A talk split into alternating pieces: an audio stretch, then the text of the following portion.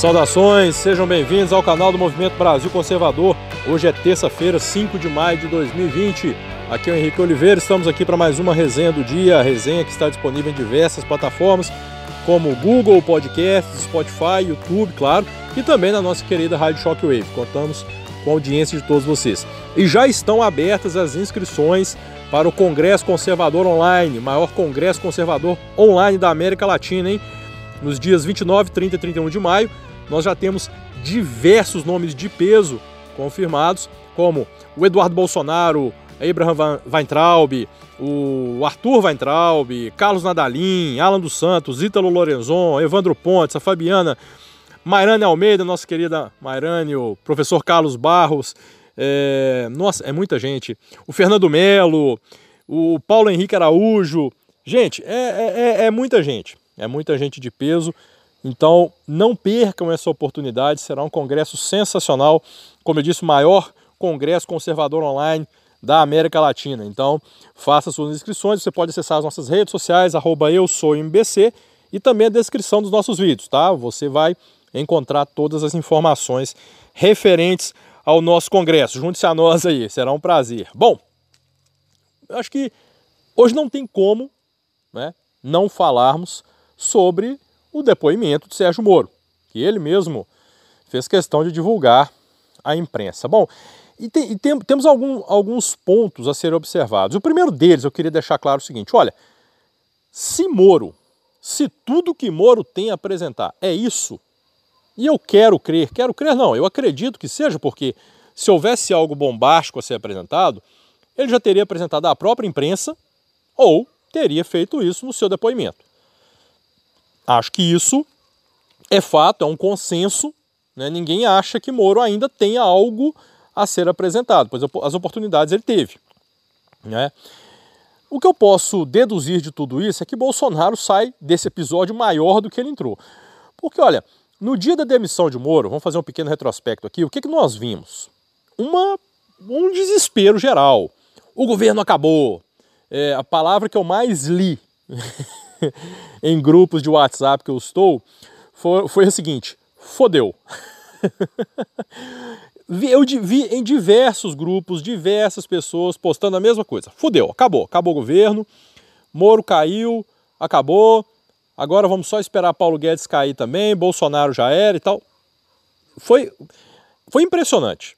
Na internet, a reação de pessoas realmente que gostam muito, e deixando claro, e aí eu vou até fazer um, um, um, uma menção aqui. Defendi Sérgio Moro demais. E eu acho, aqueles que dizem, ah, você é gado do Bolsonaro e vocês só idolatram as pessoas, ô gente, nós tínhamos Moro por herói. Essa mudança de postura prova justamente o contrário do que vocês, vocês dizem.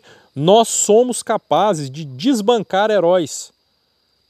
Os nossos heróis não são eternos se eles provarem que não merecem ser. Moro mostrou a sua verdadeira face. Joaquim Barbosa foi herói da direita já. Janaína Pascoal. Moro. Ambos, todos eles aí mostraram a verdadeira face. Então esse papinho, ah, isso só prova que nós não somos alienados, diferente da esquerda, né, que está lá batendo palma para Lula até hoje, e diferente da nova esquerda e da prudência e sofisticação, que fica falando merda o dia inteiro, né? Mas que vai, fazer, vai, vai correr para bater palma para quem? PSDB? Alckmin? Serra? Aécio?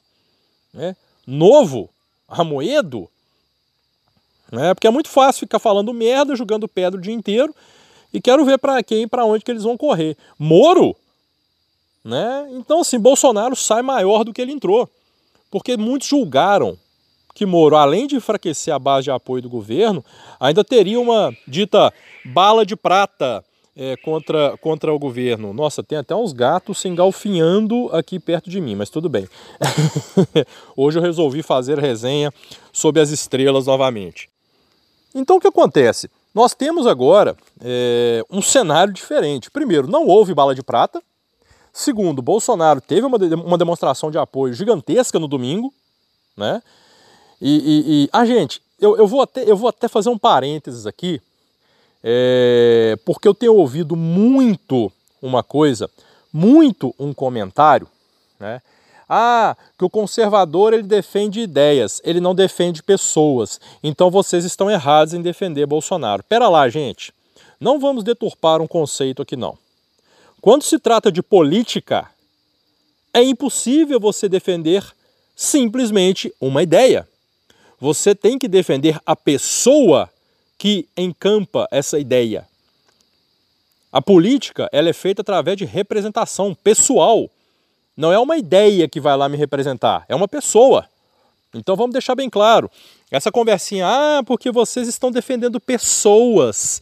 Conservadores não defendem pessoas. Primeiro, liberal querendo ensinar a falar de conservadorismo vai para o meio do inferno, né? Liberal querendo, querendo ensinar para o conservador o que é ser conservador. Vai tomar banho, né?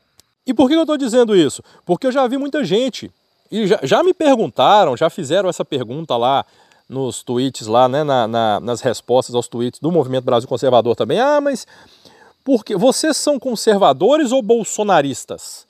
Nós somos conservadores que defendem o governo de Jair Bolsonaro. Ponto. Por quê? Porque Jair Bolsonaro representa essas ideias, é o político que defende essas ideias. Não existe, não caiam nesse papinho tá, de liberal querendo falar merda e querendo ensinar Padre Nosso ao vigário, falando, ah, conservador não defende pessoas, defende ideias. Meu amigo, na política, como que a política é feita? É através de ideias? Você vai votar na ideia? Vai fazer igual o Lula, né? Lula falou que era uma ideia. Eu não sou uma pessoa, eu sou uma ideia. É o Negan, né, do Walking Dead. Não, nós temos que defender pessoas quando se trata da política, uma política representativa. Então esse é um ponto que eu queria deixar bem claro, um parênteses que eu abri aqui para continuar falando. Bolsonaro demonstrou esse apoio. Bolsonaro tem um apoio gigante, um apoio maciço. Não é? E muita gente acreditou que cairia com Moro. E outra coisa interessante outro ponto muito interessante diz respeito ao pedido de impeachment do MBL. Porque olha só, engraçado, né? O MBL apresentou um pedido de impeachment é, com base nas acusações de Moro. Hum, em que pese o fato de nós sabermos que esse pedido é absolutamente ridículo, é, em tom de desespero para ganhar audiência, porque o MBL já percebeu que está com o pé na cova, né? representatividade deles hoje é zero, né? Então eles apresentaram esse pedido de impeachment para aparecer, pura e simplesmente, mas usaram a argumentação, é, como argumentação, as denúncias de Moro. E aí Moro vai lá no depoimento dele, a primeira coisa que ele diz é que ele não acusou Bolsonaro de cometimento de nenhum crime. Opa! Ele disse textualmente que Bolsonaro não interferiu no comando da polícia. Opa! Parece que deu ruim para o pessoal lá do MBL, né? Eu falo que o MBL é uma CUT que toma banho né? Porque, pelo amor de Deus. O MBL é aquele negócio, eu já falei isso, eu repito. Eles cresceram, eles surgiram e cresceram graças ao impeachment da Dilma. Eles se agarraram naquilo ali e cresceram. Agora eles tentam arrumar um outro impeachment para chamar de seu, né, para tentar crescer, mas vão tomar um ferro tão grande que não vão nem saber o que os atingiu. Mas isso é só, isso é só mais um detalhe, né, no todo, avaliando o todo referente a esse a esse depoimento de Moro, é, e as suas eventuais implicações, né?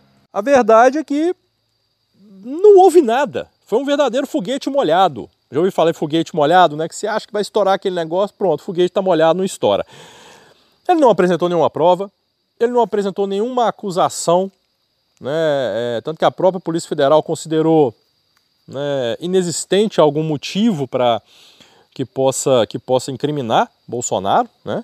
É, nós já ouvíamos esse comentário antes mesmo do vazamento. Como é que a gente pode resumir o depoimento de Moro? Ele falou, falou, falou, falou, falou, falou, falou, pediu uma pizza, falou, falou, falou, falou, falou, falou, comeu essa pizza, falou, falou, falou, falou e não falou merda nenhuma. E pronto, foi para casa e tudo continuou na mesma. Olha, gente, é... muita gente teve um grande receio, e eu vou bater nessa tecla de novo né? De, porque muita gente criou, colocou em Moro quase que a personificação da honestidade e até mesmo a personificação da honestidade do governo na figura de Moro. Muita gente fez isso. Então, quando Moro saiu, é, é, muitos dos seus apoiadores falaram: bom, bom, Moro saiu, acabou a honestidade do governo. Quer dizer que Bolsonaro é desonesto.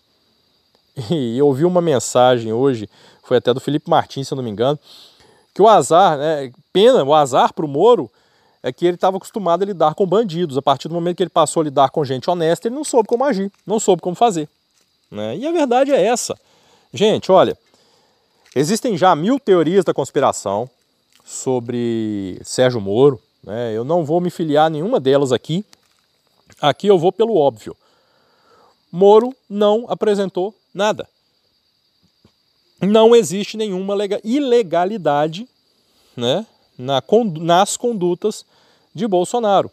Moro não apresentou, Moro não provou e, pelo contrário, no seu depoimento o que ele fez foi até é, é, é, é, negar veementemente isso. Agora fica a pergunta: por que, que ele saiu atirando daquele jeito? Se ele não tinha nada a apresentar, né? E aí sim, isso dá margem a teorias. Porque a impressão que passa é a seguinte, que Moro blefou. É aquela velha história do poker. Ele blefou. Bolsonaro pagou para ver. Então tá bom, eu dobro a aposta, vamos lá. E ele não apresentou nada. E aí nós ficamos nessa, nessa, nessa dúvida. Tá bom, então vamos lá. Por que ele fez isso? Qual foi a motivação? Alguns falam até em chantagem, que ele estaria sendo chantageado. Mas por quê? Se ele está sendo chantageado é porque ele não fez alguma coisa, não fez coisa que prestasse. Né? Vamos e convenhamos aí. Mas enfim, né, como eu falei, não vou entrar e não vou adotar aqui nenhuma teoria da conspiração. Eu vou apenas é, tratar do óbvio, de que Moro não apresentou nada, não houve nada no seu depoimento que implicasse Bolsonaro. Bolsonaro está com um prestígio gigantesco perante o povo, né? mesmo com todas as adversidades, todas as tentativas de enfraquecimento do seu governo.